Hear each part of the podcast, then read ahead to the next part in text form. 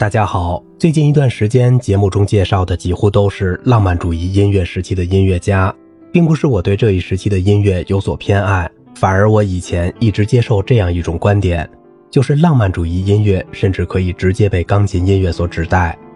随着我对这一时期历史知识学习的深入，发现这种观点明显有失偏颇，我的认知也是幼稚且主观的。于是我就开始更多的阅读有关浪漫主义时期的书籍和资料，其中有一篇特别好的学术文章，刘京树老师发表在《音乐探索》期刊上的《什么是独立音乐观念》，我更是想把文章录成有声节目和大家分享，同时我也能够更好的学习文章中的知识。这篇文章可以免费浏览和下载，我会把原文附在播放页下方。也希望感兴趣的朋友通过阅读原文能有更多的收获。什么是音乐？古希腊哲学家柏拉图指出，音乐是由和谐、节奏、罗各斯构成。他说的和谐指音程之间的和谐关系，节奏指音乐来自舞蹈的时间律动，罗各斯在希伯来修辞学中指语言。柏拉图的音乐概念适用于世界上各种音乐。自古以来，各地区民歌、民间舞蹈的音乐基本都由这三个要素构成。如果你觉得听李斯特、里夏施特劳斯的交响诗或音诗之前，阅读印在作品乐谱之前的诗歌说明文字是多余的，或在看歌剧演出之前读情节简介无关紧要，或即使不懂欧洲语言也不妨碍你欣赏艺术歌曲，那么。你已经以独立音乐观念在领悟西方古典浪漫时期的音乐了。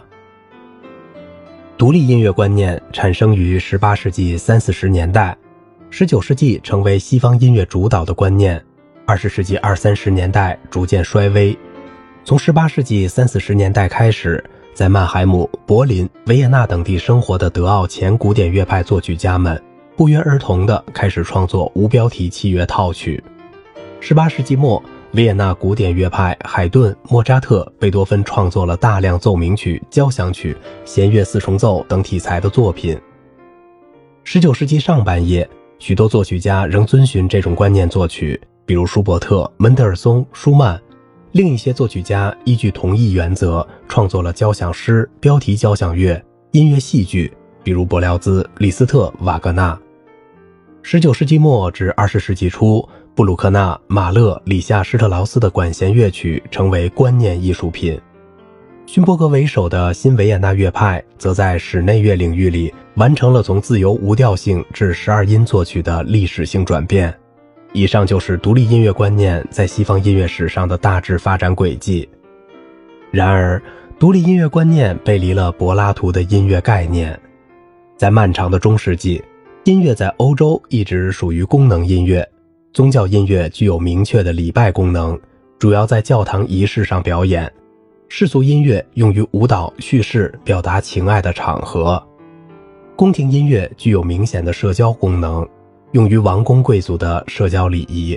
这些音乐大都有拉丁语歌词，属于拉丁艺术的复调声乐曲。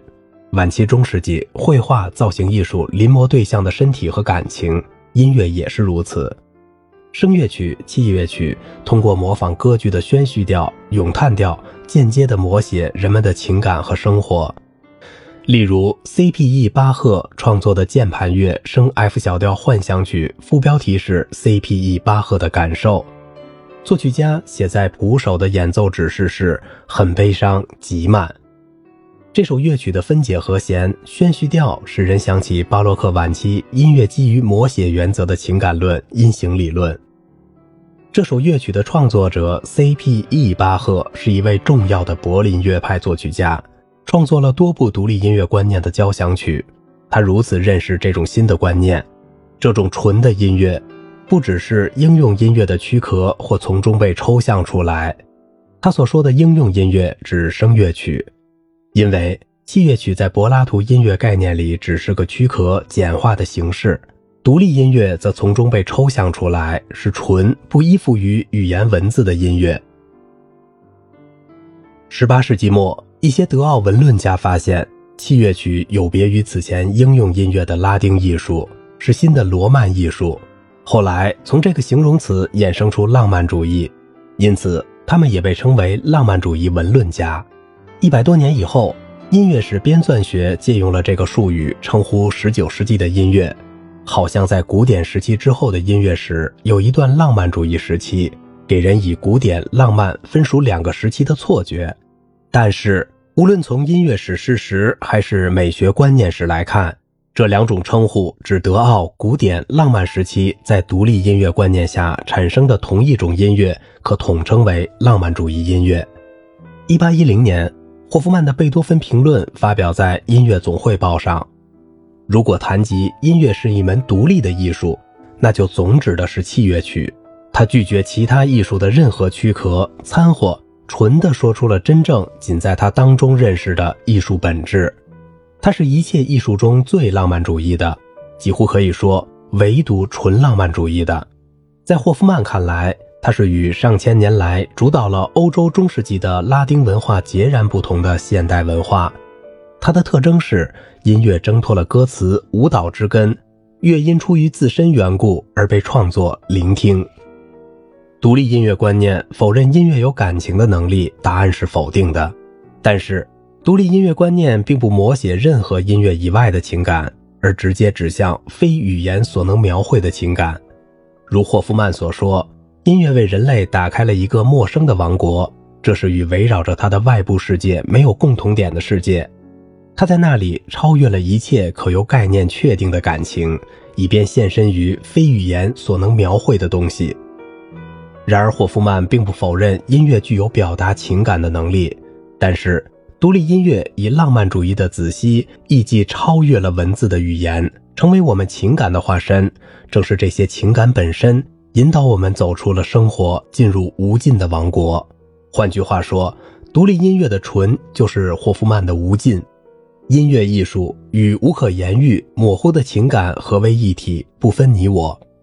柴可夫斯基 B 小调第六交响曲末乐章的表情记号，悲伤的柔板与上面援引巴赫幻想曲非常相似，但音乐主题以非协和七和弦平行的音阶下行，仿佛与人悲伤的情感同行。这就是独立音乐与柏拉图音乐概念的本质区别。在浪漫主义音乐美学出现十几年后。叔本华从霍夫曼的这些话里发展起自己的音乐形而上学。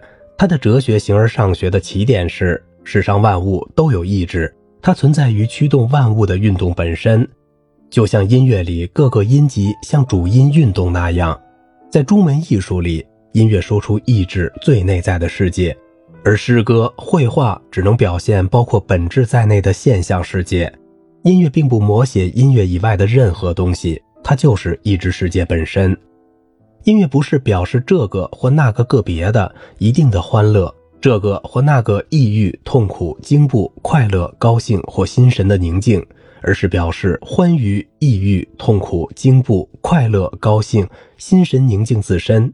也就是说，音乐并非描绘、解释歌词、场景，它本身就是无所不包的意志世界。如同独立音乐虽也有歌词、场景。但未触及音乐的本质，而是对音乐的评论可有可无。叔本华的音乐形而上学同浪漫主义文论家的美学几乎同时问世，但在哲学层次上完善了独立音乐观念。汉斯利克出于建立自律美学的目的，把独立音乐观念改写为纯独立的音乐艺术，这是后话。瓦格纳于1854年接受了叔本华理论之后。独立音乐观念成为19世纪末20世纪初所有德奥作曲家的世纪哲学，也就是说，声乐曲、说明音乐也融入了他的洪流。1846年，出于创作音乐戏剧的需要，瓦格纳创造出“独立音乐”这个术语。他带着嘲讽的口吻称，独立音乐扯掉了音乐的语言、舞蹈之根，仿佛成了气生根植物，以此否认纯的音乐是真正的音乐发展方向。在出现独立音乐的早期，器乐曲确实如此情况。前古典乐派海顿交响曲和四重奏虽没有歌词文字的束缚，快板乐章仍带有舞曲的节奏痕迹。瓦格纳认为，霍夫曼所说的独立的音乐艺术实质上还缺少什么？音乐必须有歌词场面的触发，但是在他创作音乐戏剧的实践中，他以叔本华形而上学为准则，遵循贝多芬交响乐四重奏的作曲原则，运用动机、主题及其魔镜展开技术，让音乐本身成为人类内心情感的浩瀚世界。在这种音乐里，歌词、场面虽又起了作曲，但不再主导作曲思维，最终成为可有可无的音乐附加物。哲学家尼采以悖论方式深刻揭示瓦格纳《特里斯坦与伊索尔德》第三幕中场爱之死的实质。这位戏剧狂最终决定了独立音乐。十九世纪交响诗的前身是歌剧序曲，他们都以单章奏鸣曲形式写成，剧名就是序曲的标题。李斯特受柏辽兹幻想交响曲启发。也在创作完交响之后，找来相关诗歌、绘画、戏剧的文字，印在总谱之前，以帮助听众理解作品。例如，交响诗前奏曲最初是李斯特为奥特朗的诗《四元素》谱写男声合唱曲的序曲，出版时为他加上了副标题，根据拉马丁指新诗冥想中的一首赞歌。可是，李斯特写在总谱前的说明文字与拉马丁的诗并不符合。李斯特在说明结尾写道：“他投入战阵，在战斗的骚动中恢复他的自信与力量，与交响诗结尾倒装再现，象征人的力量的主部主题相一致，但与马丁赞歌‘人生是死亡’的前奏的主题正相反。”李斯特认为，情感在音乐中独立存在，放射光芒，既不凭借比喻的外壳，也不依靠情节和思想的媒介。可见，他关注音乐形式本身的完整性。音乐并未逐段临摹原作，换而言之，原作的内容未参与他事先完成的创作过程，与作品本身的实质无关。独立音乐衰微之后，二十世纪兴起的电影音乐属于功能音乐，为了满足为蒙太奇配乐的目的。一次大战以后，西方音乐观念又发生了一次较大的变化。二十世纪二十年代。在音乐以外的文化领域里，新客观派又称后表现主义，彻底扬弃了此前的表现主义，从狂热病态的内心再次走向清醒有序的理性。在音乐内部，勋伯格为首的新维也纳乐派也从自由无调性的表现主义走向十二音作曲。在这两个极端的冲击下，辛德米特的创作体现出中等音乐的倾向。他称他的小室内乐是应用音乐，而他的歌剧《桑塔苏珊娜》当今新闻则延续了表现主义特点。他的音乐回到巴洛克时期复音风格，融合当时兴起爵士乐的现代非协和音技术。此外，威尔的舞台剧作品也以清新的民歌风格参与了这种中等音乐。在美国。格什温的爵士歌剧《波吉与贝斯》《蓝色狂想曲》等作品与德国的中等音乐遥相呼应，节奏再次成为音乐作曲的要素。独立音乐观念历经古典浪漫主义的黄金时代，在世界音乐之林成为一朵绚丽的昨日黄花。好了，文章就给大家介绍到这里了。如果您喜欢我的节目，欢迎您点赞、评论、转发我的专辑，也期待您能为我的专辑打分，感谢您的支持。